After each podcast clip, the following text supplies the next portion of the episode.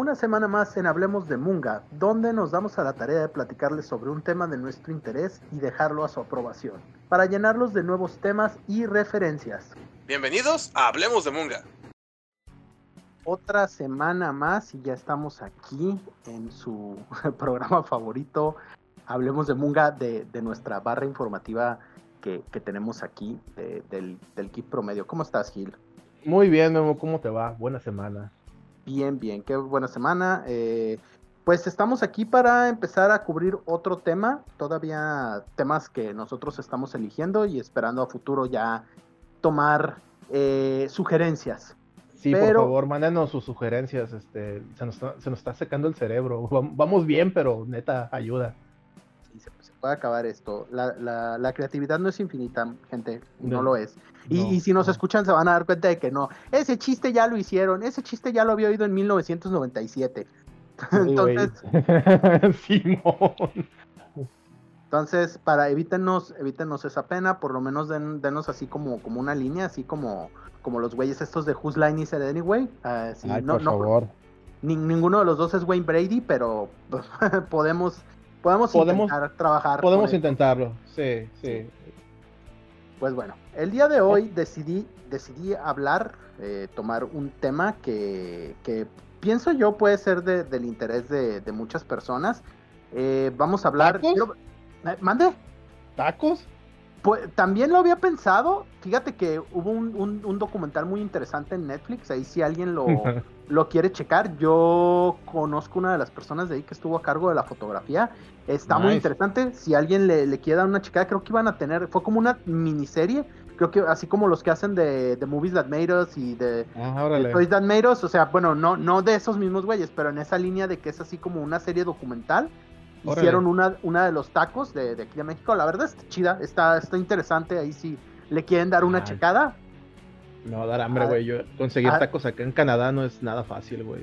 Si hablan también, por ejemplo, eso del taco fronterizo, de, la diferencia y todo. Sí, sí, sí hay un, una apelación a eso cuando se van moviendo por zonas. Aparte es toda la historia ya para que sepas de dónde viene el taco. Pero no, no, voy, a hablar, no voy a hablar de tacos ya. ok, está bien. Perdón. No. Danos dinero eh, Netflix. Este, eh, voy a hablar de una de las series que yo creo que en esta década pasada, en los años 10, tuvo un impacto muy fuerte en, la, gente, cambió mucho la manera en que se ve la televisión, que ah, fue la serie, la serie de Game of Thrones. Ah, Game of Thrones, yo creo, y voy a usar el comparativo de como los eh, empezó muy bien, o sea, tuvo, conectó muy bien con la gente y sé que todavía conecta muy bien con muchas personas pero su final no fue del agrado de todo mundo. De hecho, es lo que te iba a decir, Memo. Ya ahorita yo siento que la banda ya bulea a la banda que, vio Game of Thrones, güey. He tenido experiencias con amigos que llegan con su playera de los Stark y no lo. ya, este menso le gustó Game of Thrones, no, Y playera culera. Y la neta, pues, se me hace culero, porque como dices tú, creo que la serie iba muy bien. Mm, no terminó como padre, pero este no, no siento que debería de tener tanto odio, güey. Acá creo que la gente, la gente se decepcionó. Bueno, se sintió engañada o algo. No sé, güey, pinche gente.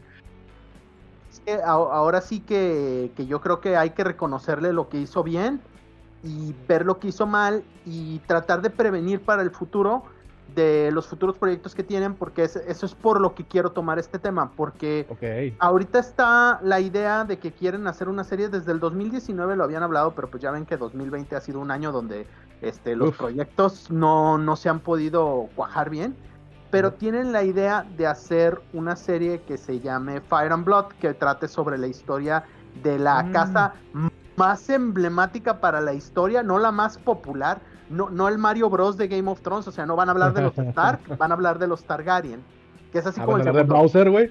Ajá, pues, digamos, si, si fuera Street Fighter, yo creo que los Stark son Ryu y los Targaryen son Ken, güey. Acá, no, yo, yo, yo quiero el de rojo. sí, a huevo.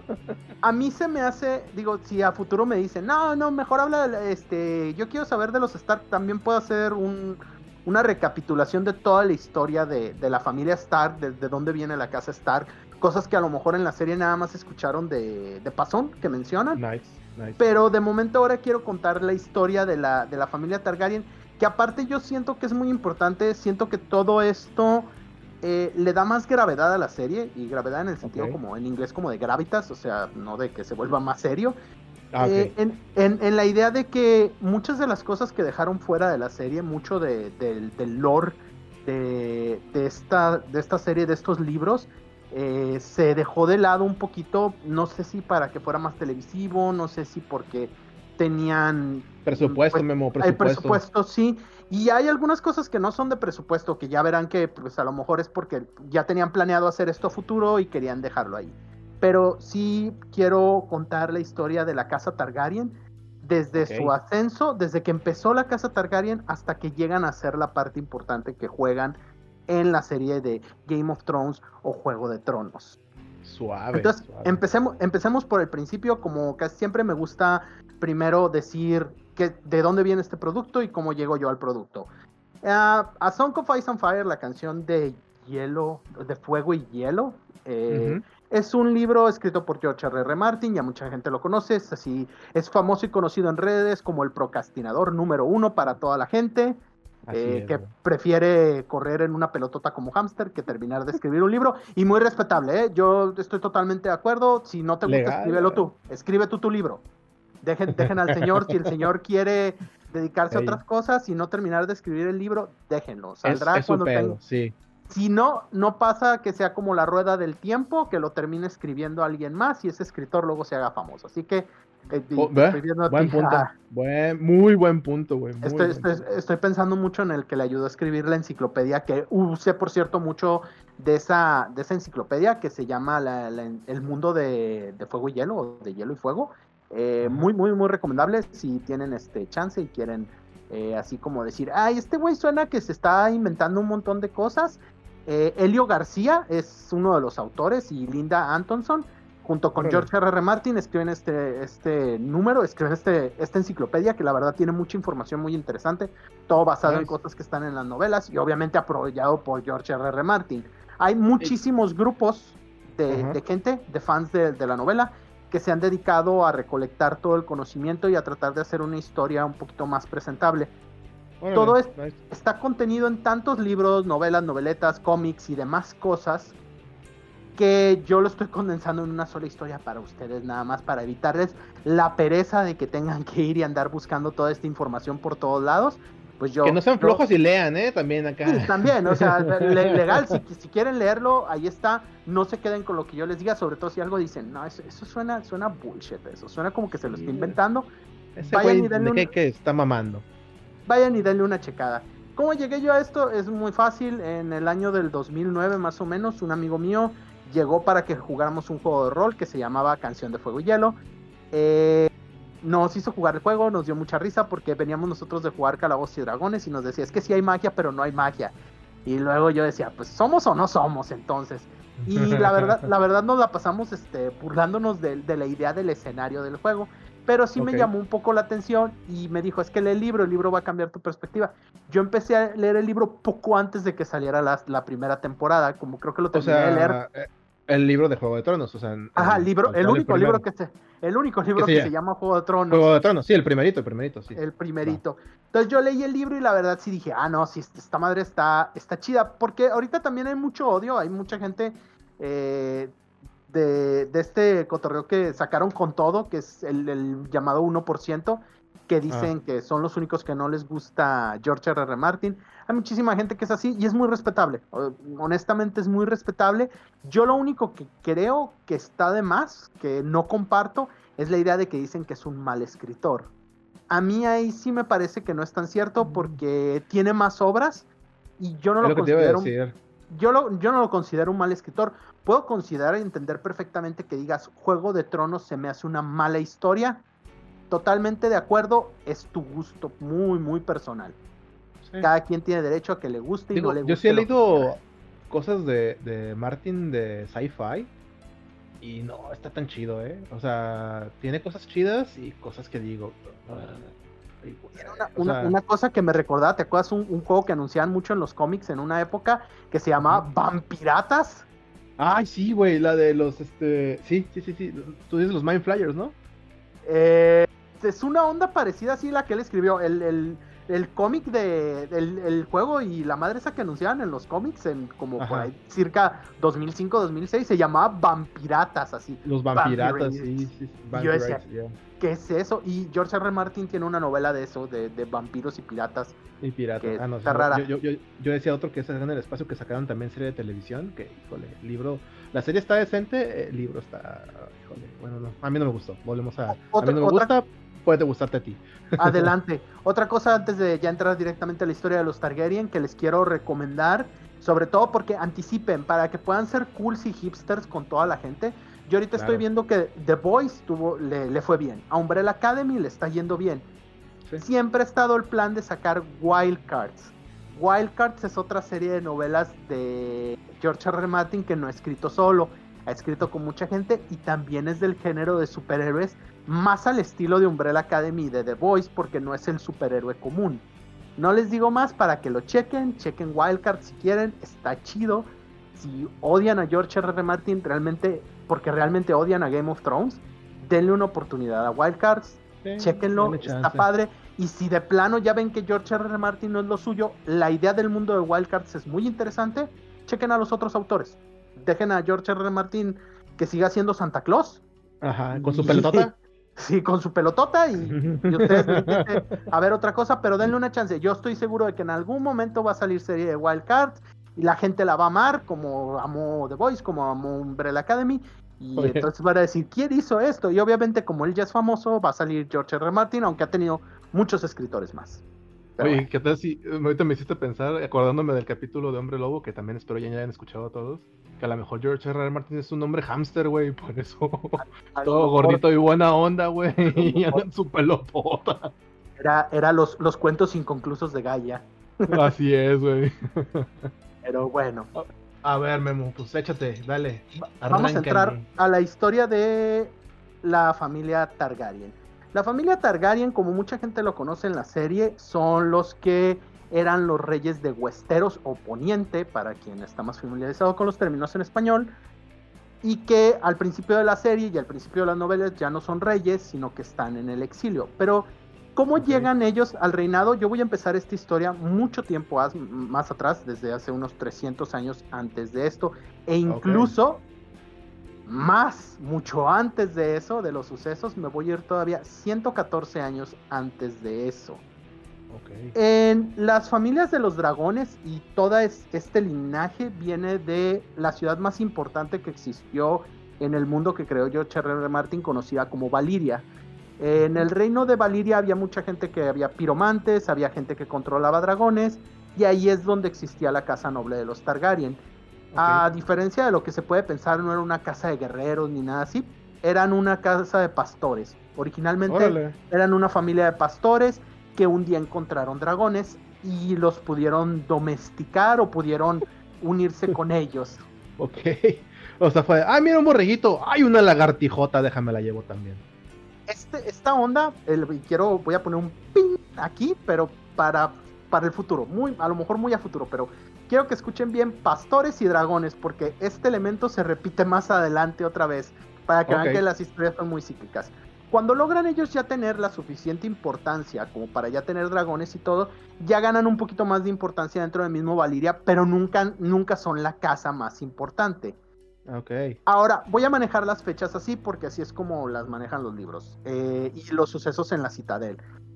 Vamos a manejar los años antes de la conquista, antes de que los Targaryen se vuelvan eh, la casa dominante de Poniente y después de la conquista. Entonces, 114, 114 años de la conquista, eh, Daenis, no Daenerys, para que no se confundan, Daenis Targaryen tiene un sueño donde ella ve cómo toda Valiria se destruye y se lo comunica este, directamente a su padre. Daenis es conocida como Daenis la Soñadora. Su padre vende, vende, todo lo que, lo que tiene, preocupado porque el sueño sea cierto, venden todas las cosas, muchas de las otras casas los tachan de cobardes, porque siempre hubo muchos problemas y conflictos en el otro continente y piensan que se están yendo porque quieren evitar el conflicto, pero no, venden todo y se van a vivir a Dragonstone o Peña Dragón, que es una de, estas islas que está cerca ya de Westeros, del poniente, y ahí es a donde se van a vivir. 12 años después de este suceso es cuando Valiria es destruida, Órale. que es lo que se le conoce como la condena de Valiria. Todas las demás casas de piromantes, todos los demás nobles de Valiria desaparecen. ¿Pero así nomás? cata- Sí, es una catástrofe muy grande. Se supone que empezaron a detonar un montón de volcanes, los dragones empezaron a explotar. Oh. Había muchos problemas. y es- eso es- sí, es, es un rollo de magia. eh, donde había también, así como ellos manipulaban el fuego, se supone que había antes unos, digo, no quiero entrar mucho en detalle porque eso sería otro tema completo. Había unos que eran como, para dejarlo rápido, como maestros agua del avatar, pero que andaban en tortugas gigante ellos. Oh, Se supone que la- la la- magia de, de las casas de Valiria, de los Ajá. dragon, ra- de los jinetes de dragones, venía de controlar el fuego y los volcanes. Pero como que hay quienes dicen que el fuego se salió de lado, que fue una maldición, pero los Targaryen lograron escapar. O sea, se le salió de la mano acá la bomba nuclear, güey, todo tronó. Ajá. Y tronó todo Valiria. Y algunas otras casas cercanas a ellos se fueron también a vivir allá a Peñadragón y ahí había varias casas nobles. Ok, ok, Pero nuestra historia no va a cobrar importancia hasta que Aerion Targaryen y Valena Velaryon, una de, las- de las casas también importantes de Peña Dragón, conciben en el año 27 antes de la conquista al pequeño Aegon Targaryen. Ok. Ya tenían ellos una hija llamada Visenya, Visenya Targaryen. Y después, en el eh, que nació en el. Esto sí no, no- hay así como que mucho conflicto de si nació en el 29 antes de la conquista o en el 28 antes de la conquista, pero sí es la hermana mayor de Aegon, eso es seguro. Ok, ok. Y en el 26 antes de la conquista o 25 antes de la última hija, Rhaenys Targaryen. O sea, Aegon era el del medio. Era- Aegon era el del medio, así es, Aegon era el del medio. Era el hijo invisible, güey, qué triste. Mientras sí, mientras, y bueno, ahorita vamos a ver cómo, cómo le resultó eso. Mientras que muchos otros Targaryen y muchos otros Velaryon y muchas otras casas normalmente mantenían su vista eh, puesta en, en esos, en el continente que estaba al, al este, es donde ya se, da- se daba en este tipo de conflictos. Eh, Aegon siempre tuvo su idea más puesta en poniente no, no tanto en, la, en el- los conflictos de- del resto de las casas que estaban en Peñadragón. Ok. Es por esto que él pasó muchos años y cuando ya tenía 27 años, que también se me hace una edad muy, muy ad hoc, así muy rockstar, el rollo ya ves que la, la- Sí, el club de los, los Forever 27, güey. güey. Ajá. Cuando tiene 27 años, pero años antes él ya había planeado, porque esto es también algo que comentan mucho en las novelas, que la gente piensa que él llegó y se volvió el rey, porque cuando eh, llega al, a Poniente y se para y ya, ya es el rey, la chingada. Pero la verdad es que no es cierto, le, le tomó mucho tiempo estudiar Poniente, él sabía muy bien a dónde iba, no, no llegó nada más hacia las peladas, porque hay gente que se le hace fácil decir, que nada más llegaron los tres. Eh, lo- también lo- la otra cosa que hace muy importante a Aegon y su familia es que Aegon tenía un dragón, Pelarión el Terror Negro, que era un dragón enorme. Su hermana menor, Rhaenys, que era la que estaba más como vinculada a su dragón, tenía un dragón llamado Meraxes. Órale. Y, Vis- y Visenya también tenía su propio dragón, que era Vagar. Y también, o sea, los tres tenían dragones. Y si alguna vez, porque sé que mucha gente lo tiene, ya has dicho que playeras de Game of Thrones, si se fijan en el símbolo de los Targaryen, es un dragón de tres cabezas. Ah, ya, ok. Y es- este es un elemento muy importante del número 3 y los dragones, y va a seguir siendo muy, muy importante para, para toda la historia de los Targaryen, desde ahorita y a futuro, y siempre va a ser así como, como un punto clave este, este número 3. Ok. Aegon Targaryen había estudiado tanto el poniente que tenía en una de sus mesas, en uno de sus cuartos, todo un mapa, toda una mesa era un mapa de poniente, de Westeros, con todas las zonas y bien estudiado dónde estaba. Que de hecho ese mapa sale en la serie, de hecho es una de las cosas es, que se ve es- muy es chida. la mesota, ¿no? Sí, sí. Ajá, sí, la sí. mesa que tiene Stannis. eh, de hecho, pues Stannis se supone que está en Peñadragón. En la serie, esa mesa es la que él usa. Órale, ya. Sí, sí, estaba bien sus- Era, era buen prop. Aegon Targaryen contrae matrimonio con su hermana Visenya porque ese era su deber, porque es la costumbre de, de Valiria. En Valiria Wow. el, el incesto nunca fue mal visto y los hermanos se casaban para mantener la línea más pura. O sea, aquí el O sea, eran autor como hillbillies, güey, con derecho. Pues más bien como nobles, yo creo, como nobles este Pues sí. comunes, Sí. hasta que la iglesia no prohíbe el incesto, pero pues sí era una práctica común, la endogamia y es cierto. Todo, todo ese rollo, por eso Para mantener la acá- línea de sangre, ¿no? Sí, todos Ajá, to- luego sal- sí. salían chuecos y con problemas de, de muchas cosas. De habla. De ahí, de ahí viene, de hecho, así, dato curioso, eh, de ahí viene el, el rollo este de la sangre azul, era por los problemas de la hemofilia y todas esas enfermedades que se dan por relaciones endogámicas, la sangre realmente era azul, Entonces, por- pero porque estaban enfermos. eh, entonces, ¿Es neta? Sí, se supone que de ahí viene ese mito. Pensé que era una eh, expresión, pensé que era simplemente una expresión de la sangre azul. Órale. Sí, ¿Qué? sí, sí hay, ¿Qué? sí hay, sí hay razones acá. Ahí, alguien puede informar mejor, si alguien sabe, hay que lo ponga y que diga, ah, como son estúpidos. Yo no soy Sí. doctor y nunca lo he presumido, eh, porque no lo soy. Entonces, si alguien sabe exactamente qué es, porque yo recuerdo haber dicho que era enfermedades de las sangres que les daban por las relaciones Sí, endogámicas. eh, de- eh, me imagino que sí, más bien no sabía que realmente se tornaba azul, güey, o de un pinche Sí. color cercano a ese, Ajá, guácala. sí, creo, creo, creo que por ahí iba. Él se casa con, con Visenia por deber, porque así es como estaba escrito, de, ¿sabes qué? Este, Aegoncito, te tienes que casar con tu hermana la mayorcita. Pero realmente Aegon, de quien estaba enamorado, era de Rhaenys. Ra- Y no Oh. solo estaba enamorado, o sea, la deseaba muchísimo. Entonces, Ok. Aegon siempre tuvo esta idea de que él había nacido para hacer grandes cosas. Él iba a cambiar el rumbo de los Targaryen y como van a ver, no estaba equivocado. Entonces él dice, yo porque había así como recuentos de grandes reyes valillanos y cosas que habían tomado dos esposas. Entonces él decide hacer lo mismo. Toma a Rhaenys como su segunda esposa. Hay un, un punto donde se dice que por cada noche que Aegon pasaba con Visenya, él pasaba 10 con Rhaenys. Ok. Entonces, eso, eso es así como para nada más para, para marcar que sí tenía una marcada preferencia a Rhaenys. Aparte, Visenya era como, ma- como más guerrera, más motherfucker. eh, Sí, era, era la chica ruda. El acero validiano es así como, la, la- pues sí lo mencionan también, también mencionado en la serie de Game of Thrones. Mucho, bastante. También Aegon tenía su espada de, de acero validiano que se llamaba Fuego Negro, Blackfire. Que también... Ah, eh, que- pin, pin, pin, Suena pin, bien metal, güey. pin, pin, pin, a ese nombre, por favor, porque si llegamos y de veras quieren que, que me aviente toda la historia de los Targaryen, a algún punto ese nombre también va a volver a ser Mella. Y eh, también tiene un nombre bien mera la otra. Visenya también tenía una Rhaenys, no porque realmente no era guerrera, que se llamaba la hermana oscura, Dark Sister, es el nombre de su espada. Oh, oh, sí suena bien metal, güey, acá. Suena- Entonces, Sí, sí me Tienen nombres de banda de metal noruego, güey. Es tan bien perro eso, la neta. Entonces, con sus armas ya, ya bien puestas y sus tres dragones, porque también hay que mencionar que son tres dragones y que Valerión, el, el- el dragón de Aegon, era impresionante, por eso le decían el terror negro.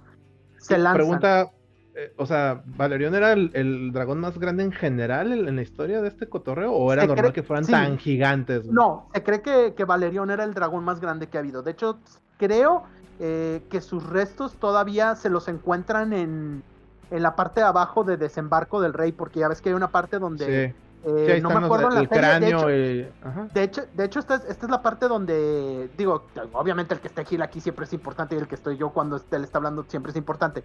Pero aquí Claro. Gil va a, jugar, va a jugar un papel clave porque tengo que hacer la aclaración de que yo la serie la dejé de ver muy pronto por discordancias de gusto con la serie. No porque la odie ni nada, pero yo dejé de ver la serie.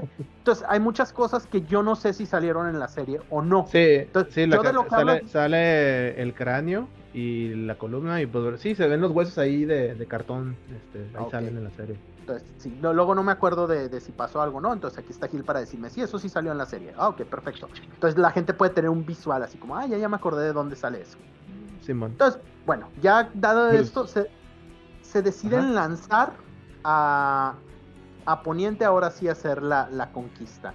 Y en el lugar donde desembarcan en el, en el puerto, deciden llamarle a ese lugar, ahí donde van a desembarcar, desembarco del rey. Barco del Rey, James Landing. Sí, que es este, pues no, no nos vamos a complicar, nada de que ya ves que ¿Cómo luego unos lugar?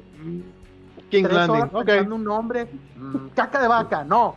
No, no, no, recuérdame. No, no, no, tampoco. Sí, No, este, pues- ah, pues aquí llegó el rey. ¡Ah! Sí. Así. Simple y sencillo lo mantienen. Los, los problemas más grandes que tenían siempre, incluso cuando vivían en Peñadragón con las mismas naciones porque estaban cerca de, de Poniente, había sido con eh, el lado hacia los ríos y el lado hacia la Tierra de las Tormentas. Ahora, no sé si tú te acuerdas, Gil, que en varios momentos de la serie mencionan a Westeros, al poniente, como los siete reinos. Sí, sí, es como una constante. Ah, Ok, es, esa idea en la serie pues, no tiene sentido porque es así, siete reinos y cuáles son los reinos y quiénes son los reyes.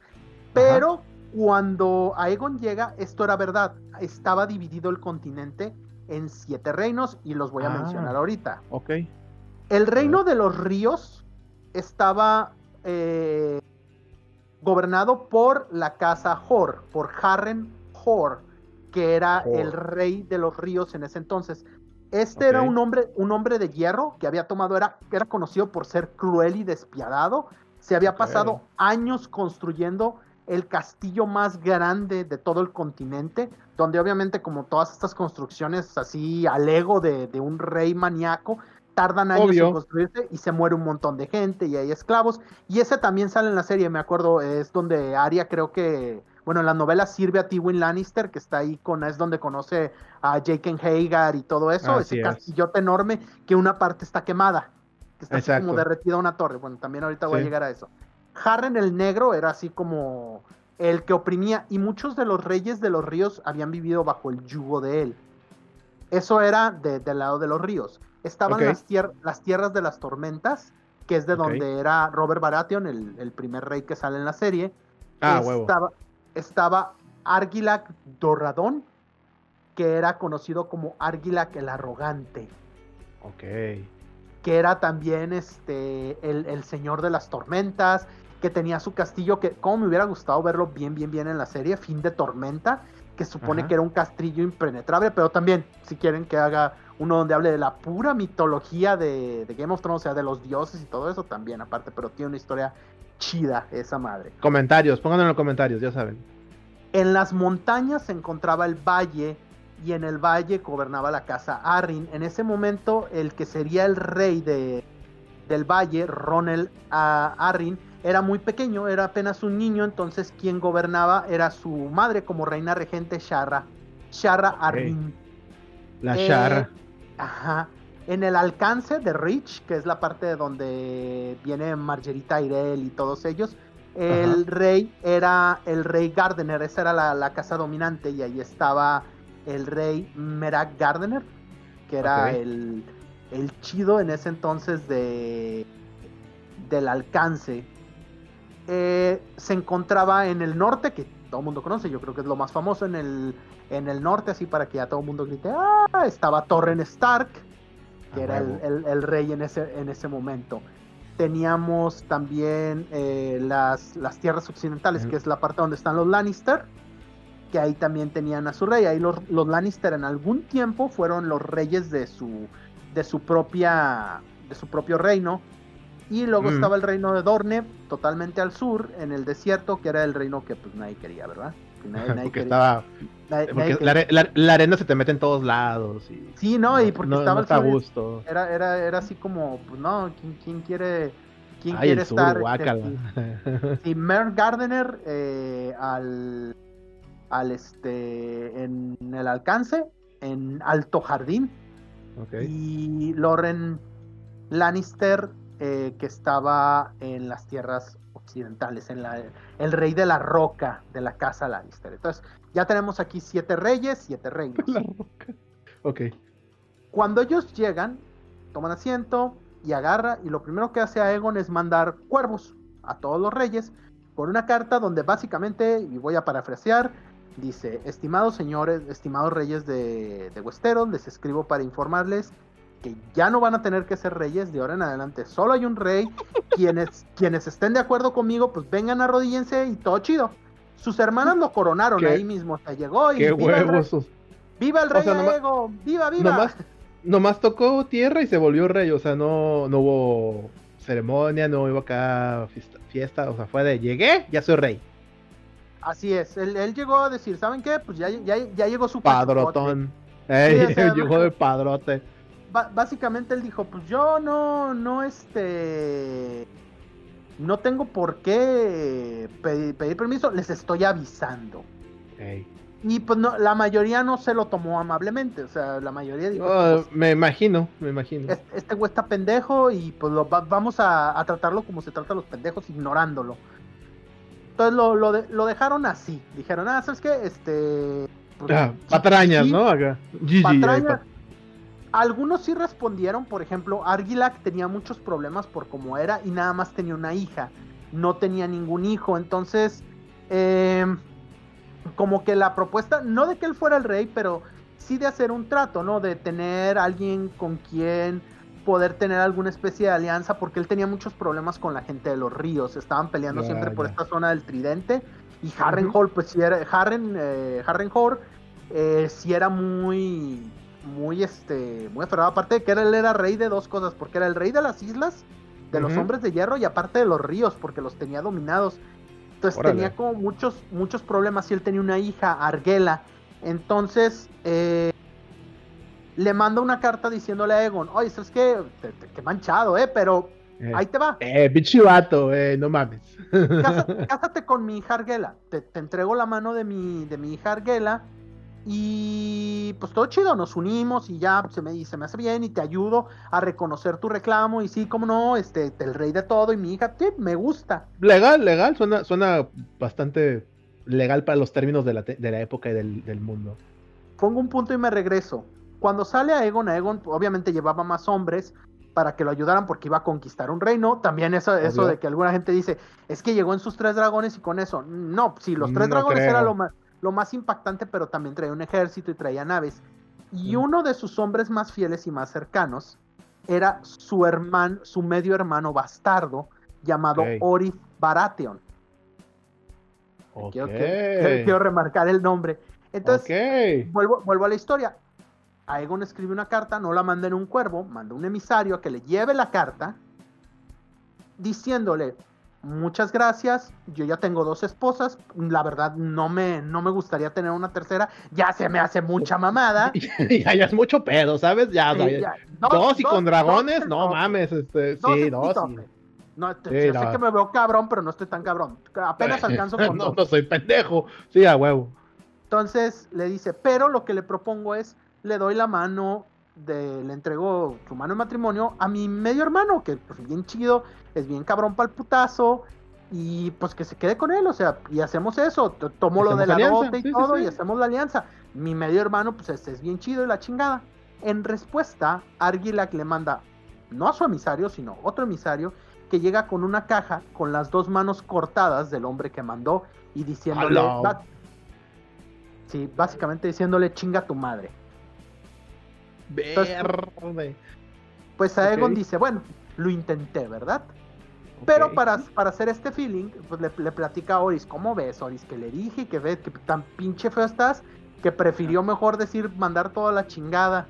Eh, unas manitas que las uses. Sí, entonces le dijo Oris, no te preocupes, yo, yo me encargo.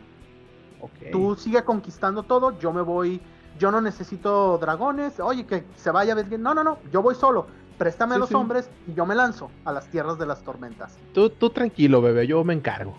Y Oris fue y hizo, y ahorita voy a hacer primero el punto de qué hace Oris. Cuando Oris va a, las tierras de las tormentas, porque esto lo voy a contar un poquito en, desorden, porque no importa, todo es parte de la conquista. Cuando él se lanza, y este es un periodo de dos años, nada más para aclarar, cuando él se lanza a las tierras de las tormentas, hay muchas batallas que, si alguien quiere, las puedo narrar así más a detalle, pero tiene varias batallas que lo hacen llegar a las tierras de las tormentas. Lo importante es esto. Como ya mencioné, el nombre del rey de las tormentas era Argilac Dorrandón y era conocido como Argilac el Arrogante.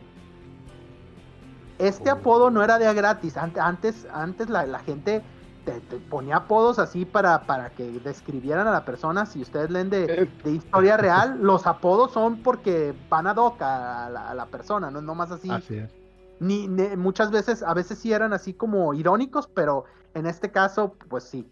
Entonces, lo que, lo que hace Oris es básicamente cantarle un tiro. ¿Qué le puedes saber? Si muy chingón, pues cáile, cabrón. Déjase venir. Sí, a huevo, déjase venir. Y pues, obviamente, un bastardo, porque Oris Baratheon era un bastardo. Era el medio hermano de, de Aegon, pero no reconocido. Entonces viene un bastardo, se para cuando tú eres el rey más chingón, te la hace de pedo, te canta el tiro a ti, que eres un guerrero y este es un morro. Sale Oh, y se bate en ok. duelo contra él. Se supone que es ahí, creo que por ahí, a ver si luego la encuentro y la ponemos ahí en el grupo. Creo que hay una imagen donde están en una montaña agarrándose espadazos los dos. Dice, Pero pero yo no la que- pensó, ¿no? Se aventó no, y dijo, se aventó y dijo, chinga tu madre, ta- tu madre. sí, a huevo. Y lo que pasa es que dicen, y hay, hay así como muchas, muchas historias donde dicen que en el reflejo de la hoja de Oris vio su propio reflejo Argilac y dijo, qué cabrón me veo, y en ese momento que se despidió, le corta la cabeza. No, me... ¿Neta? Pero, pero Oris gana el duelo. sí, claro. Pero de, de Digo, todas formas... Si, te- si le cortas la cabeza al que estás peleando, me imagino sí, que por ahí va la- las reglas van por ahí. madre. Sí, a huevo. Mata a Argilac y obviamente pues manda a decirle a sus oigan, este, pues ya matamos a su rey. Pero Arguela, su hija, sigue allá adentro. Y él quiere hablar porque él realmente no quiere asediar, eh, ni los quiere matar de hambre, porque sabe que hay una doncella allá adentro, porque eh, era una doncella todavía, Arguela. Ah, bueno. Entonces le, le manda a decir que pues que, que procede, pues, que ya, ya está muerto y que, que, que pasó. ¿Qué onda? Eh, entonces Arguela sale y dice, porque tenían un chingo de hombres ya ahí. Arguela sale y le dice, primero nos morimos, pero en plural, primero nos morimos todos antes que entregarte fin de tormenta. Esta fortaleza es impenetrable y nos vas a tener que matar de hambre, pero siempre en plural, ¿eh? Ajá. Entonces él dice, órale, que, que, que morra tan de huevotes. Pero la- no me acuerdo si es al anochecer o a la mañana siguiente, Ajá. salen los mismos güeyes del castillo con Arguela encuerada y amarrada para entregársela y decirle, ¿sabe qué? No habla por nosotros, nosotros sí nos rendimos. Es- Todos, Kimosabi, nombre. Sí, por, por eso, por- por eso remarcaba mucho que empezó a hablar en plural y le dijeron, ¿sabes qué morra? No, pero si bien pendeja. la Toma un regalo. Él, porque hasta eso, con todo y todo, Oris es un caballero, la Claro. pide que la Claro, vistan, claro. que la arreglen, habla con ella y le dice que lo que está haciendo está mal, que piense en lo que hizo su padre, lo que va a pasar, que piense a futuro, que deja que se le enfríe la cabeza, porque sí, pues al principio imagínate, matan a tu papá y ya y Sí, güey. dicen, ¿qué hubo? Le salte de tu casa porque ya, ya nos la vamos a quedar nosotros. Pero ya que puede hablar con Oris y ve que no es tan irracional y que, pues bueno, está pasando, ya, decide... ya lo empezó a ver más guapo y ay, bueno, pues es- está como que Sí, porque los val- grandotote y un los, los valirianos son guapos, ¿eh? Hasta eso sí. Ah, no, no, que- no, no, Pueden es- ver, la gente de Valiria es guapa acá, pelo plateado, ojos violetas. huevo, y el, el Oris no me acuerdo si lo describen tan así, pero sí, sí ha de haber estado guapo, seguramente, porque todos esos güeyes son guapos y era mitad Targaryen, así que probablemente sí era muy guapo. Entonces deciden hacer lo, lo más lógico y es, se casa con ella, juntan sus dos casas y ella toma su apellido y entonces el nuevo señor de, la- de las tierras de las tormentas es Oris Baratheon y su esposa Arguela. Oh, Que en esto quiero recordar que el primer rey, digo, porque a veces no, no, no porque crea que la gente no sabe, pues, pero porque a veces no, no, no hilan, porque si era así como mucha información en la serie. Pero el primer rey, el amigo de, de Eddard Stark, es Robert Baratheon, que es Robert Baratheon. Que esto también es importante para que sepan, porque luego me ha tocado gente que me preguntan de, bueno, y, y si ese güey no tenía nada que ver con los Targaryen, ¿por qué lo pusieron ahí? Quiero que vean que desde aquí ya tenía que ver su familia con los Targaryen. sí. No, no fue nada más así de. Porque hay gente que dice, es que hubieran puesto mejor a Eddard Stark. Es que Eddard Stark no tenía ningún reclamo hacia, hacia, la corona. Y por lo menos, digo, de muchos años atrás, bueno, luego la conexión se vuelve, pero igual, después. Eso es para después. Una vez están tomadas, bueno, así es como tomaron las tierras de las tormentas. Aegon lo que hizo es fue y le dijo a Harren, a Harren Hor, ¿sabes qué? Ríndete, entrega tu fortaleza, ya estuvo, ya te mandé una carta, pero pues como es un- eres un hombre de hierro, y que- para que sepan dato, en las Islas de Hierro, de donde es Theon Greyjoy, eh, está mal visto leer. De hecho, el único ¿Está güey que mal leía- visto leer? Sí, es así como "Ugh, es- le- leer, es, leer es para niñitas. O sea, tú tienes un medio vikingoso. De hecho, hay un güey al que de su apodo acá, así como despectivo, es el lector. No. Que en las novelas, porque en las novelas hace muchas cosas la hermana de, de Tion. Eh, eh, Yasha hace un chinguero de cosas en las novelas. Y ese es uno de sus compas. Ok. Por lo mismo de que tiene este feeling, pues como que Aegon dice, bueno, a lo mejor sí le llegó la carta y no, no, no había quien se la leyera. Entonces le voy a decir ya pues más en persona. Ajá, voy a tocar. ¿Qué hubo? Harren el negro le dice que se vaya a la mierda. Ahí con él, las otras casas, porque como te dije, este era un hombre de hierro que conquistó los ríos. Las casas que eran originales de los ríos, en específico la casa Tolly, se alía con Aegon y le dice, no, sí, la neta, si vas a sacar a este hijo de su puta madre de aquí, yo estoy totalmente de acuerdo y te apoyamos. Ok, unos pinches dragonzotes. Entonces, muchas casas de los ríos sí estaban de acuerdo con él. Sí, ya claro, había Los matado- ven como liberadores. Sí, ya había matado a dos lores menores que no quiero mencionar porque pues es una parte. Darkling y Moton eran dos familias así menores. De hecho, ese lo mencionan de pasada. Sí, por cierto, se los chingó a esos güeyes también. Uno lo mató, Ah. el Darkling lo mata y al otro, el otro se rindió cuando vio la putiza que le pusieron. Digo, no, yo sí me rindo. Ya. yo sí no me peleo. Pero de todas formas bueno. les daba miedo porque Harrenhal era una fortaleza enorme y bien chingona. Y dijeron, no mames, asediarla va a ser un pedo. Se empezaron a acomodar. Y en lo que son peras y son manzanas, Aegon se monta en, en Valerion, monta el vuelo, va donde está, busca la torre principal, que es donde estaba Harren y sus hijos. Y que le dice, ¿qué vas a hacer con tu peje lagarto? Y mocos, que sopla Mocos. fuego Valerion, quemó tan fuerte que derritió la torre. Y por eso en la serie sale la torre derretida. Toda esa O sea, planeación de un- Derritió roca, güey. O sea, convirtió ese pedo en lava. No mames. Ok. toda esa ok. pinche años de placa, meses planeando. No, miren, Ajá. llegamos por aquí, la guerra. y Sí, luego, no, oye, no, y, no. y a Ego, ya quemé la torre y ya los maté a todos. Ah, Ah. bueno, bueno. Bueno. Entonces, así quedan liberados los ríos y por su lealtad, Aegon le dice al señor Tully de, de esa época, ¿sabe qué? Este, su casa va a gobernar en los ríos. Los Tully son la, la familia de Caitlyn Stark, también sale en la serie. Hago esto para que la gente diga, ay, mira, sí, sí tiene que ver con la serie y no digan, se lo está sacando del rabo. No, No, no, Los- no. Sí sale, sí sale. los, los Tully son ahí, de donde es la, la familia Sam de. Caitlyn. Sam, Sam es un Tully. No, Sam Starley. Ah, sí, cierto, Starly. Sí, Sam, cierto. Sam. Starley. Sam es de, de Alto Jardín, de, del Es otro lado que ahorita. Del otro lado. Luego cuando So- van al Sorry. Ajá. Cuando van al valle, el valle es un pedo, de hecho también está haciendo la referencia a la serie, para quien no se acuerde, es el que está hasta arriba de las montañas, donde está la hermana de Caitlyn Stark. Así es. Hay- Donde está la puerta de la luna. Así es, la puerta de la luna, que es la, y la puerta sangrienta del otro lado, que es por eso nunca los han podido invadir a ellos, porque pues no mames, es un pedo subir, es otra, porque hay, hay muchos como un elemento común que digan que las fortalezas impenetrables de de este de Westeros, porque todas son fin de tormenta es impenetrable, Harrenhal era impenetrable, eh, Sí, claro. y obviamente este el valle, el, el Erie, también es impenetrable. A huevo. Sí, Entonces- Planeaban bien, ¿eh? O sea, era así de, a ver, aquí, no, no, se pueden meter por acá. Y acá, uy, montañotas, dale. Sí, es, era, era así como, como los, los planes de, de que decían, no, pues es que va a ser, va a ser un pedo que, que se anden metiendo por aquí. Entonces yo creo que lo, lo mejor que, que podemos hacer es que pueda, puedan, puedan tener así como una parte muy alta y que no, no sea, no sea no fácil de entrar. Pero el problema es que ya habían sabido, ya les había llegado la carta también y obviamente tampoco habían contestado. Y el, el- uno de los problemas muy importantes es que cabe recordar que la reina Sharra realmente no era la reina, era La la, reina regente.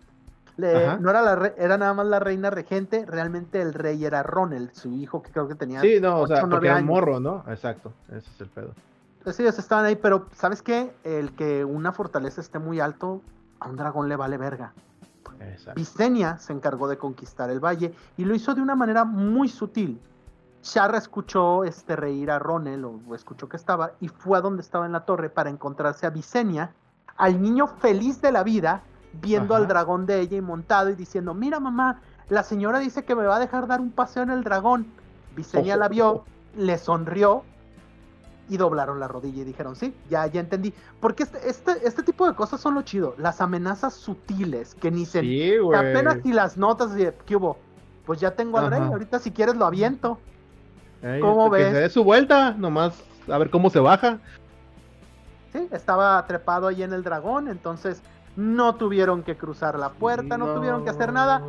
Y la verdad es que Charra fue lista, o sea, en, en este punto Charra, la, la reina regente decide que pues, no la va a hacer de pedo, ¿para qué? No, ti- no ¿Para tiene sentido y decide mejor doblar la, la rodilla. Entonces, La para, rodilla. para este punto, si te fijas, ya, ya están armando un ejército más, más importante, ya van con más gente, ya tienen cosas en las tierras de las tormentas, ya Sí, tienen este, cosas así. Entonces, llegan noticias a esto al alcance y a Castle y Rock, que es donde está Lauren Lannister y donde está el, el rey Mer, Gar- Mer Gardener. Y Ajá. dicen, no, pues estos güeyes van a venir en cualquier momento por nosotros. Hay que prepararnos para recibirlos y hay que aliarnos. Y esto a ellos se les conoce en la historia de la conquista como los dos reyes. Ok. Entonces salen a hacer una batalla y ya ahora sí ya va Egon con un ejército ya formado por gente de los ríos, eh, algunas casas de las tierras de las tormentas, que guerreros del valle, su propia gente, los Velaryon y obviamente sus tres dragones. Ya. Se avientan a una batalla, empezaron la batalla pues aventando el ejército y obviamente es impactante la cantidad de soldados, de guerreros, de caballeros, de arqueros que tienen tanto el rey de Alto Jardín como el rey de Casterly Rock. Empieza la batalla y todo y aunque sí tienen una clara ventaja los locales, por así decirlo, eh, llega el momento donde los dragones hacen su entrada de escena y como vamos a ver en estas historias, siempre que el dragón entre escena, vale madre. Sí. Llegan los dragones y hacen lo que se le conoce como la batalla del campo de fuego. Güey, es como cuando, cuando invocabas el, el Viper en Age of Empire, güey, nada lo paraba. Sí. Entonces empiezan a chingar todo. Mer Gardener era un guerrero hasta el final, él y sus hijos, entonces se lanzaron sin importar a pelear. Loren Lannister, desde aquí, desde antes, de hecho también si hablamos de mitología, el, el- el mitológico de ellos se llama Lan, el listo. Haciéndole mucho honor a, a su casa y a la historia de ellos, decide que va a decir que tiene que ir a cagar antes de, de él también salir a batalla. Y mientras que hacen cagada al ejército de Alto Jardín y obviamente a la familia Gardener, Claro. Loren Lannister decide rendirse, decide decir, ¿sabes qué? No, tienes razón, ni pedo, me rindo. Y cuando llegan a Alto Jardín, que de nuevo, este no es impenetrable, de hecho yo siempre he dicho que el castillo de Alto Jardín parece el castillo de Disney, güey. Sí, Eso güey. se ve yo- bonito así. Sí, plantitas y todo el... Sí, sí, sí, sí. Mencionándole a la gente una de las cosas que siempre me decepcionó un poco de la serie es que cua- Alto Jardín en las novelas te lo describen como una chingonería y donde más caballeros hay. O sea, Ujú. hay- se supone que la, ca- básicamente el precepto de la caballería, que venía de una, de una raza que son los ándalos, eh, se prolifera muchísimo más ahí. Se supone que los mejores guerreros están ahí. Por el- de ahí la casa Tarly, porque se supone que la familia de Sam, por eso lo mandan ahí, porque era gordito y no le gustaba agarrarse a putazos. Huevo. Pero, pero su familia era puta hardcore. Su papá Sí. puede hacer un capítulo nada más de las hazañas de ese De güey. hecho, digo, si la, la banda que vio la serie hasta el final, se acordarán que el destino del papá de Sam y su hermano fue por, por, hue- por huevudos, o sea, literalmente por hardcores. Sí, no, Ah. la- eh, su, su- su espada de acero valiriano es la más metal de todas. Y ya, ya vieron que las dos primeras están bien metal, pero nada como la de él. Era la única espada de acero valiriano que era roja. Y era roja por la sangre. Se Ah, llamaba. güey. Y en- fíjate que, que en español no, no, no, no me, no me gusta mucho cómo suena, porque en inglés se llama Heartsbane. Ah, suena bien chido en inglés, güey. Sí. En español sí Pues- suena, sería como, como, que, como el, el azote Ay. del corazón, ¿no? O Sí, una, así. una cosa así, este, azota cora- Sí, una cosa, Ah. suena diferente. pero Sí, bueno. suena feo. Ahí Ok. sí me acuerdo cuál es el nombre y se los pongo en español, porque sí tienen ya unas traducciones específicas. Por. Pero bueno, se rinden y cuando van a Alto Jardín sale el que era el chalán, o sea, los mayordomos, la familia de mayordomos de los Gardenen, que eran los Tyrell. Ok. Este es un punto muy importante para la historia, que salen con las llaves para decir, ay, amo, amo y señor y rey de todo lo visto y lo no visto. A Egon, aquí están las llaves, este Alto Jardín es suyo. Y por la huevos, digo, por fieles y honorables, Mm, a Egon les deja Alto Jardín. Muchas casas de Alto Jardín, muchas casas del alcance, jamás y siempre, algunos en silencio, pero siempre van a tener ese rencor de que la casa gobernante es la casa de los lamehuevos realmente, porque no eran ni la casa más. Hay muchísimas casas muy importantes ahí en el alcance y siempre queda así como ese, ese pequeño resentimiento y más adelante va a ir saliendo y se va a ir viendo mucho en cómo se desarrolla la historia. Pero el caso es que ya está casi todo conquistado, solo queda el norte y el sur. Solo queda el, el- el norte de, que es el que todo todo el mundo conoce, y Ah, bueno. de los Stark, y queda pues el sur, que es Dorne, el desierto. Vamos primero al norte. Cuando ellos dirigen ya una fuerza descomunal al norte, se van acercando. Los norteños ya habían escuchado el llamado y obviamente la, la la- la- la casa Stark ya estaba preparada para, para recibirlos, pues para hacer este... Hacer su, su carnita asada, güey. Estaban ahí. Y acá, ¿cómo ves? Fíjate, su- fíjate, y nos tiran guía y los que se cogen a sus primas son Sus primas. eh, ellos a sus hermanas, ay A sus cabrón. hermanas. Y, y yo creo que por este incesto más cabrón es que toman la decisión. que van a tomar. El, el- el gobernante en ese entonces era Torren Stark. Torren Stark tenía un hermano bastardo que se llamaba Brandon Snow, porque Snow no es el- un apellido realmente, muchachos, es el nombre que le ponen a los bastardos. Pues sí, voy a preguntar. el ¿por qué abuelito de Jon. Ay, abuelito de Jon Snow. Es lo que te iba a preguntar con el, con el hermano bastardo de, de Aegon, güey. Ese- esos güeyes no manejaban así como el, el denominativo de donde naciste. Ya es que se supone que es Snow para el norte y Sand para el sur. Es que ese güey era de Valiria. Y, Y ya, ya no manejaban ese cotorreo. Ajá. Y este, Ah, luego se va a manejar mucho que hay una diferencia también. Próximamente, si quieren saber más, hay una Simón. diferencia entre los bastardos y luego los bastardos reales, los que son de Ah. reyes o de gente más importante. Pero O sea, entre bastardos hay niveles, vamos. claro, claro, siempre, ¿no? Y aquí hay muchas historias de eso.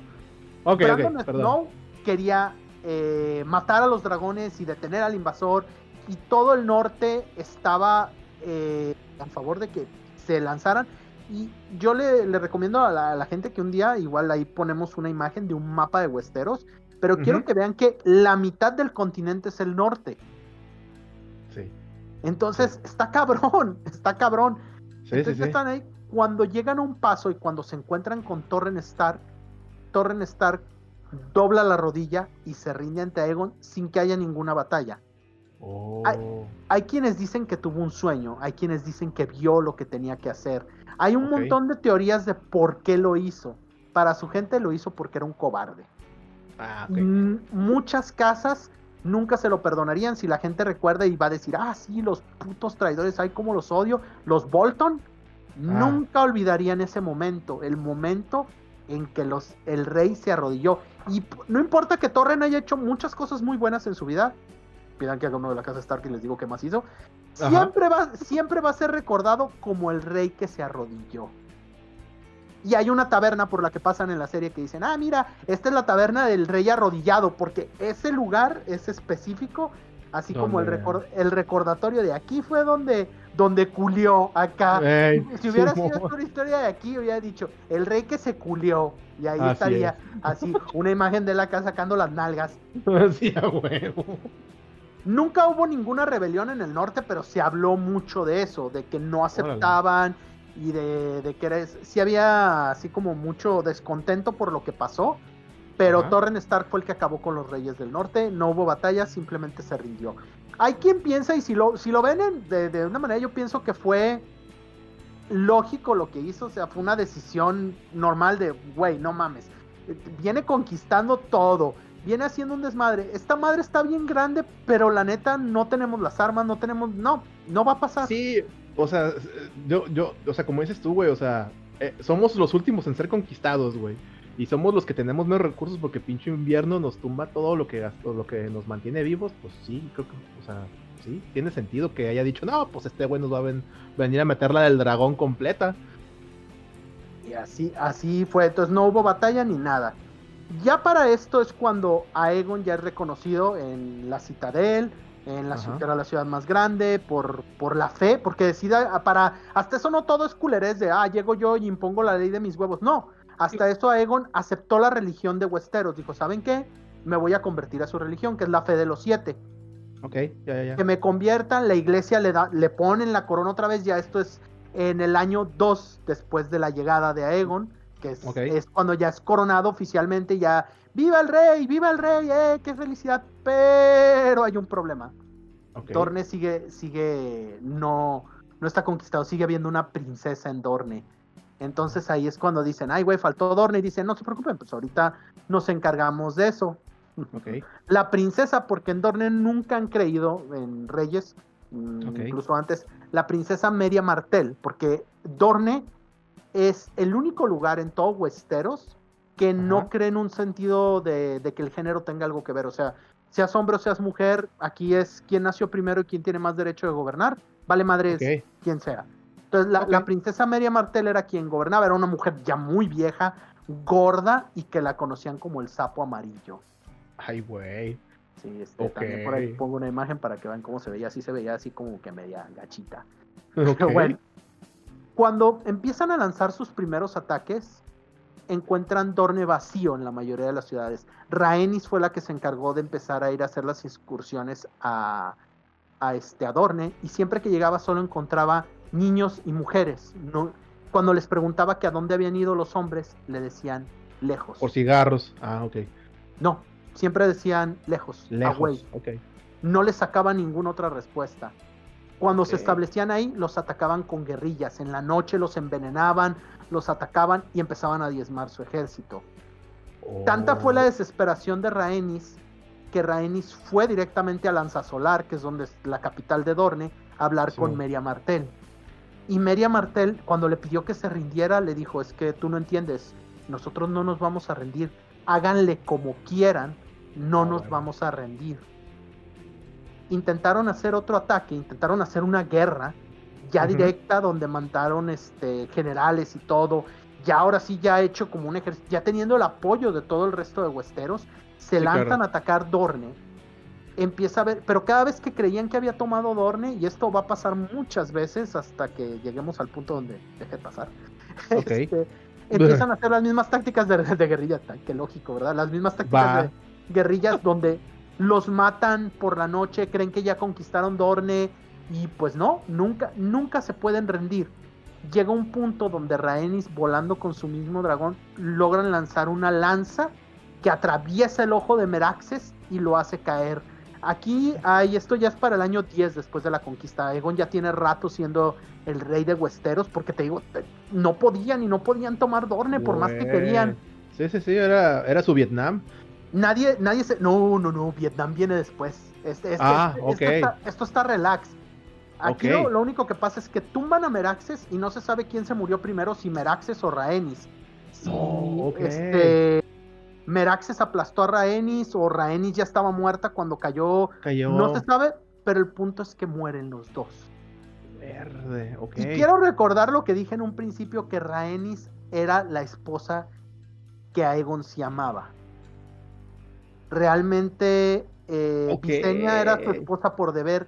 Entonces, Por deber. Esto, esto rompe a Aegon y aquí vamos a entrar en uno de los misterios y ahora sí, ojalá y eh, tenga el feedback de la gente que ha leído mucho de esto, porque conozco a varios, Ajá. que es una parte muy importante y de lo que se habla mucho de la gente que lee las novelas, que Aegon está encabronadísimo, pero recibe una carta dirigida de Dorne.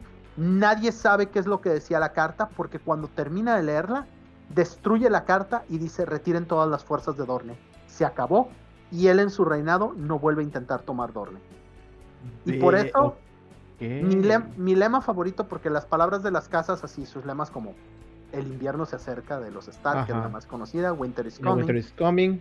Eh, Blood and Fire, Sangre y Fuego, que es la de los Targaryen, este, la que es este entre una, una frase feminista, pero que usaron los, de los Lannister, que a mí me recuerda como canción de Lupita D'Alessio. Ajá. Escúchame rugir, ¿a poco no? Sí, Hear ah, me. Sí, porque yo me acuerdo que eso es una frase feminista, ¿no? I'm a woman, hear me roar, del Yes. de los 70 Entonces, Simón. me acuerdo, me acuerdo mucho de eso. Entonces, sí, sí es así como, órale. Pero para mí las palabras más chingonas son las de la casa Martel de Dorne, que es Ah. un pound, un bent, un broken. Nunca nos ataron, nunca nos arrodillamos, nunca nos rendimos, nunca nos rompieron. Y Verde, esa es la clave de que este, este, es, este es un agente de huevos. Que es, de nuevo, volviendo a mi punto de mi- mis problemas con la serie.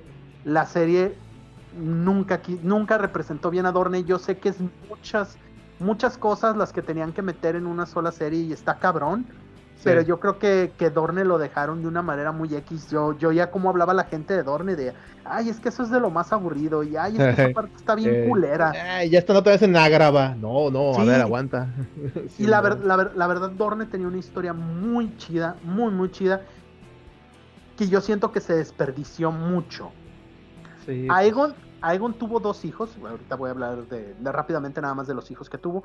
Tuvo un hijo, el primero que tuvo lo tuvo con Rhaenys, pues, lo cual Ajá. tiene sentido, era la con la que cochaba más seguido, porque Ah, huevo. a, a Visenya nomás era, híjole, ya toca, tengo que ir a cumplir mis deberes. Cuenque, cuenque. Pero con sí era porque quería. También hay rumores, porque también eso les voy a poner. Hay, hay gente que, que habla de rumores que se Ajá. decían en la corte que Rhaenys le gustaba invitar hombres y mujeres muy atractivos a, a, sus, a su cuarto. eh, cuando, Órale. cuando Beso de- iba, o sea, Beso de seis. Sí, que había horchatas ahí bien cabronas porque Rhaenys como que le gustaba la vida loca. A huevo. Y Visenya sí era como más seria, como de misionero y así, volteando al techo y. Eh, pues. Nomás el sábado por la noche. y- eh, sí, no, y, y- y es así, esto es para tener hijos, nada más. O sea, no, no, esto no, no tiene por qué ser divertido, ni tiene que Ajá, ser- no, no, no. ey. e- Esto es deber, entonces pues ya llegaba Egon y dice, puta, ya me toca, ch, no deja Eh, voy". ay, no, ey, Simón. Porque lo justo era tener un hijo con cada una. El primer Claro. hijo es Aenys Targaryen, que nació de Rhaenys. Ok. Y el segundo eh, hijo que tiene lo tiene con Visenya, que es Maegor Targaryen. Tiene también una hija eh, con la que también tiene. eh, con la que también ahí va a tener este que ver mucho con la, con la historia. Pero este sí es. Sí, este es el punto más importante. Esta fue cómo se hizo la conquista de Westeros. Como dije, pues, no fue como luego a veces se piensa de, pues nomás llegó y, y, este y ya. Sí, no, nomás fue Vid- Vidi Vidi Vinci, güey. O sea, nomás vino, vio y venció. O sea, en lo que hizo Sí, mucha Sí, chamba para estar donde estaba. Sí, tu- tuvieron este así, nomás llegó este y se acabó. O sea, llegó y conquistó todo y ya estuvo. Pues no, aquí aquí este sí fue un proceso más largo y después de esto pues sigue la la, bonita historia de cómo llega este al trono porque evidentemente en algún punto Aegon va a fallecer eh, siendo recordado pues como Aegon el Conquistador, cada uno de estos reyes Targaryen va a tener un nombre eh, que se le pone, un epíteto que le dan, Aegon es recordado como Aegon el Conquistador. Llegó y, y se robó el corazón de todo Westeros. No, no es cierto, pues, llegó, Oh, eh, llegó, oh. llegó y impuso acá a putazos este su su reino Su- acá y dijo su "Órale". ley. su ley dijo órale perros este yo hago lo que se me hincha y. Y a ver quién me a- la hace de pedo con este dragón. sí pues ahí por eso todo el mundo le decía que, que no había pedo una de las cosas que quiero mencionar es que nada más porque llegó con un dragón y todo eso la fe nunca le dijo nada por número uno estar casado con sus hermanas y número Ajá. dos que fueran hermanas en plural no una Eh. nada más o sea eso de, de la bigamia este que fuera polígamo y que aparte fuera, y fuera incestuoso, mm, la verdad la mayoría de las religiones no están muy de acuerdo con eso, salvo las de Valiria y la de los siete no era, porque luego la gente se pregunta, órale, qué modernos con la con la festa de los siete que, que permitía poligamia, incesto, no, eh, gente, la verdad no lo, no lo permitía, pero si el güey te dice, soy el rey y lo ves con tres dragones y Sí, un huevo. pinche ejércitote, pues no le dices nada, le dices, no, pues sí, su majestad. Si llega y dice, soy el, soy, yo soy el chido y tengo cabezas nucleares a un botón de distancia, pues no les dices nada. Pero ese era Aunque, aunque seas naranja, ya, ya, ya. pero ese era Aegon. Y Wow. obviamente el, re- el reino de Aegon se, se acabaría en... Llegaría a cierto momento porque pues, es, es el ciclo de la vida, amigos. Así es. No, no, no, o sea, con todo y todo, los Targaryen no son inmortales. O sea, Sí, podrán no. aguantar la lumbre y mil madres, pero pues. Y no, algunos no. también, también voy a hablar de, de- del, del mito de qué tanto, qué tanto es cierto que pueden este, resistir el fuego, todas estas cosas, porque muchas cosas, los mismos Targaryen y los mismos Valirianos se fueron inventando ciertos mitos para hacerse, pues ya ves, o sea, no, y como en- si se acuerdan de Corazón Valiente, ¿te acuerdas acá lo que decía la gente de William Wallace? Simón. Sí, sí, sí. que, que medía acá tres metros y que este, aventaba rayos por los ojos. Igual, algunos Targaryen eh, mantenían este que que pues sí eran así como muy, muy, muy cabrones, cuando en realidad pues, no era tanto. Eh, Aegon Targaryen muere en donde mismo, donde nació, en Peñadragón, en, el año en el año 37 después de la conquista, a la edad de 64 años.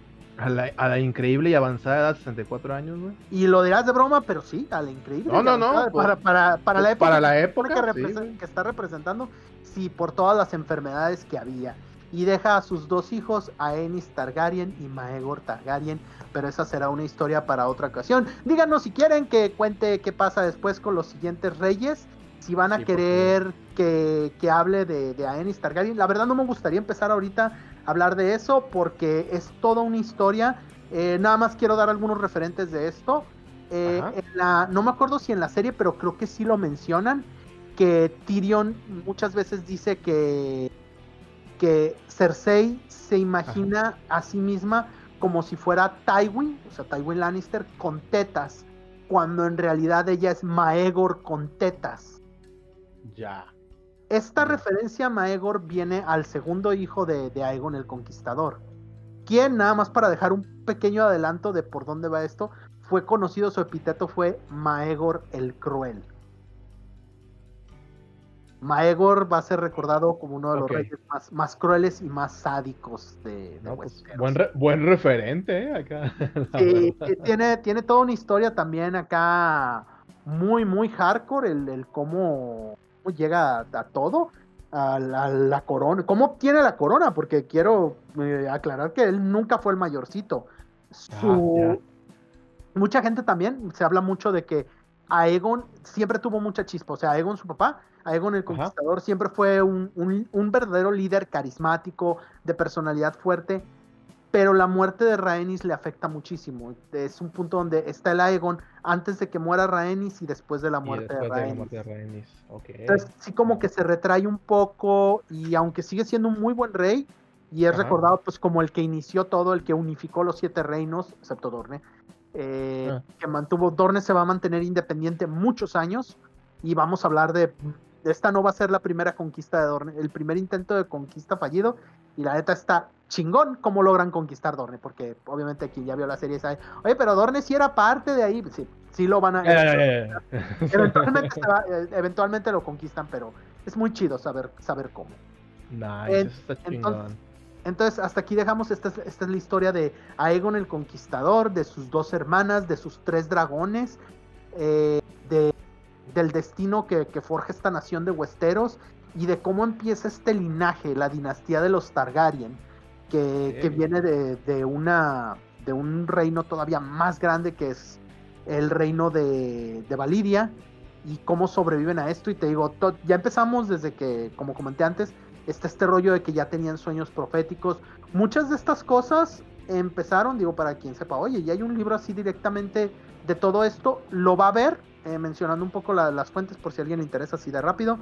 Eh, pueden leer obviamente la obra completa de la canción de Fuego y Hielo, completa hasta donde va, me refiero, que son un Juego de Tronos, este, el Choque de Reyes, eh, el segundo se llama este, Una Tormenta de Espadas, Un Festín de Cuervos y La Danza de los Dragones, nomás si se me fue el orden les pido una disculpa, no, ahorita no me acuerdo exactamente del orden, pero esos son los cinco libros.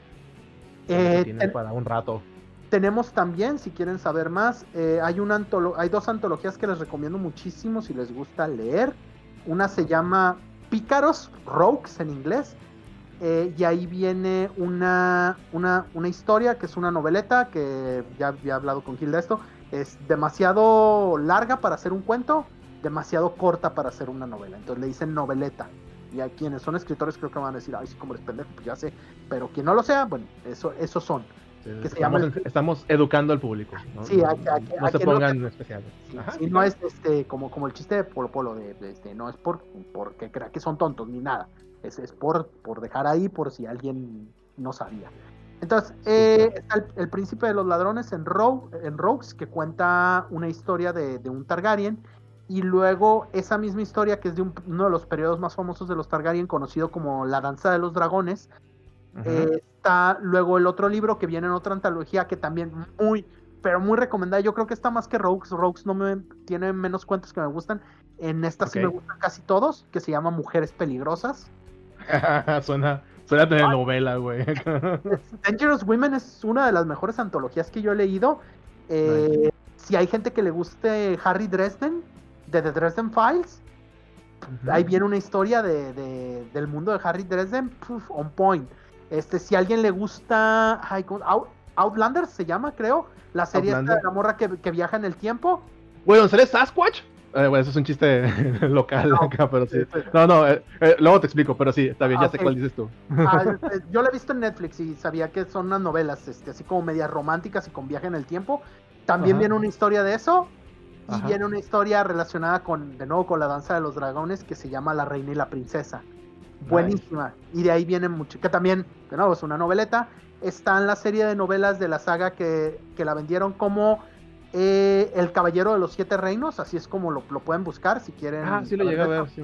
Que son las historias de Duncan el Alto, que también es mencionado en la serie un par de veces. El- sí, sí, originalmente se llamaban Duncan Egg, estas historias, porque su escudero se llama Egg, huevo, porque es un niño pelón, que también no, no digo más, es un pinche niño acá pelón que anda con él, acá que es su escudero. Y son muy divertidas, viajan por todo, por todo Westeros teniendo aventuras. Les hicieron cómics también, por si alguien dice, ah, no, novela, letras, ¿dónde están los dibujos? Hay, hay cómics también de eso. eh, y y, eh, iba a salir un libro, o ya salió, que se llama Fire and Blood, que es donde viene más de la historia de los Targaryen. Lo prometieron mucho, yo estoy en duda, les, les investigo y les pongo ahí si, si realmente salió o no salió, o nomás fue un mito. Está, obviamente, como ya mencioné, la enciclopedia de el mundo de Hielo y Fuego, The World of Ice and Fire, de Ice and Fire. Elio García y Linda Antonson, y obviamente supervisado por George R. R. Martin, que es el autor de la novela. Elio se encarga también de la comunidad de la wiki que ellos tienen y Ok. tiene, un, tiene un podcast, tiene un montón de cosas. Obviamente es un montón de gente, si les interesa más. eh, también yo, yo quise hacer esto y le había comentado a Gil, porque mm, hay quienes me pueden decir, oye, pero es que hay un montón de gente que, que contribuye de esto y tienen razón. Hay mucha gente que habla de las novelas y todo esto en inglés y en España. Porque si hay cosas en español, eh, español de España, y no sé, a lo mejor la, la misma gente que nos escucha dice, no, yo sí puedo escuchar español, pero yo tengo problemas a veces con, con las traducciones, entonces, Creo que- Hay mucha, mucha banda que tiene ese problema, no se preocupe. entonces pues a, a mí, a mí me gustaría, yo como, como me gusta crear contenido que a mí me hubiera gustado poder consumir, entonces por eso lo hago y porque los quiero. pero primero porque bien, es contenido bien dicho. bien jugado, bien salvado. Bien, bien, bien salvado, Memo. entonces, Esto lo voy eh, a cortar. No, no te creas. Entonces está, está ahí eso. eh, denle una checada. Les pongo ahí más fuentes de información que he sacado porque la neta, eh, la comunidad, podrán decir lo que quieran de, de- de los libros, que no les guste, que no les caiga bien George R. R. Martin, que no les guste el estilo de novela. Pero la verdad, la comunidad de, de las novelas de, de la canción de Fuego y Hielo, de Hielo y Fuego, eh, es muy, muy comprometida. Pero neta, muy comprometida con esto. Hacen investigaciones, o sea, hacen un trabajo de investigación. Yo también hice, pues fueron, fueron, fueron leer varios libros, pero madres, o sea, el trabajo pesado realmente lo hicieron ellos. Elio, Nice. hay una anécdota con la que me quisiera ir antes de nada. Elio sabe tanto de, de las novelas y del mundo de Westeros que George R. R. Martin una vez dijo que cuando estaba escribiendo, no me acuerdo si la cuarta o la quinta novela, se le olvidó de qué color eran los ojos de un personaje y le habló a Helio para preguntarle. Y Helio lo que hace, porque Wow. Helio no le ayuda a escribir, Helio lo que hace es recordarle lo que ya escribió, porque Helio se sabe, puta, detalles así de un montón de cosas. Ese güey puedes tener, te puede hacer una disertación de doctorado de, de. Westeros. Entonces, están cabrones, hay mucha gente muy cabrona. Yo no voy a presumir hacer un estudio tan así para que me digan, nah, este güey, pues de una vez No, lo aclaro, no. yo no estoy haciendo un estudio de doctorado, eh, ni siquiera de tesis, es más, ni siquiera de presentación con cartulina en primaria, así que tómenlo como viene, tómenlo Muy eh, bien. como es. Y pues Muy eso es todo por hoy, si quieren más, ahí me avisan y continúo Así con, es. con mi bonita historia. Muy bien, Memo. Muchas gracias por ese ex- ex- esa muy buena explicación y, y- y vamos, que nos contaras cómo, cómo esta parte del lore que me cae. Yo no sabía, güey, la neta. O sea, sí he leído los, yo he leído las, las novelas principales, pero hasta ahí, la verdad es que ahorita que, que me contaste eso, sí me dieron ganas de saber un poquito más.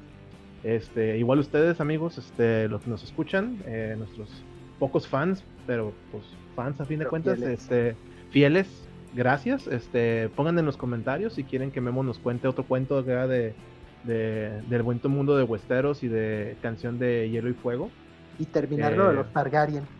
Sí, también acá si quieren, si ya no quieren escuchar nada de los Targaryen ni quieren escuchar de los Stark o quieren escuchar acá de, eh, de otras historias de, de, lo que ustedes quieran, nada más pónganlo en los comentarios. Eh, y pues bueno, creo que sería todo por esta semana. Memo, muchas gracias este, por, por una vez más. Se escuchan. Si quieren, también tengo, tengo, un fanfic de mi propia casa. De la, ah, propia casa que hicieron. Si quieren, también les puedo platicar de eso. Todo, todo se vale, también se puede. Y la historia. Puta, bueno, así lo dejo. Ok, si quieren escuchar acá el fanfic de Memo también, no pónganlo en los comentarios, este, ya saben, denle like, eh, cinco estrellas, ah, güey, güey, bueno, que los fans decidan, este, yo, sí quiero escuchar esta historia, este, vuelvo a repetir, este, denle like, denle cinco estrellitas, compartan, pasen la voz, recuerden, este, la munga regresó, hashtag la munga regresa, este, y pues nos vemos la próxima semana, este con nuevos temas y referencias. ¿Sale? Memo, cuídate mucho, nos estamos viendo. también, cuídense ustedes también, manténganse seguros y nos vemos. Así es. Nos vemos. Hasta luego.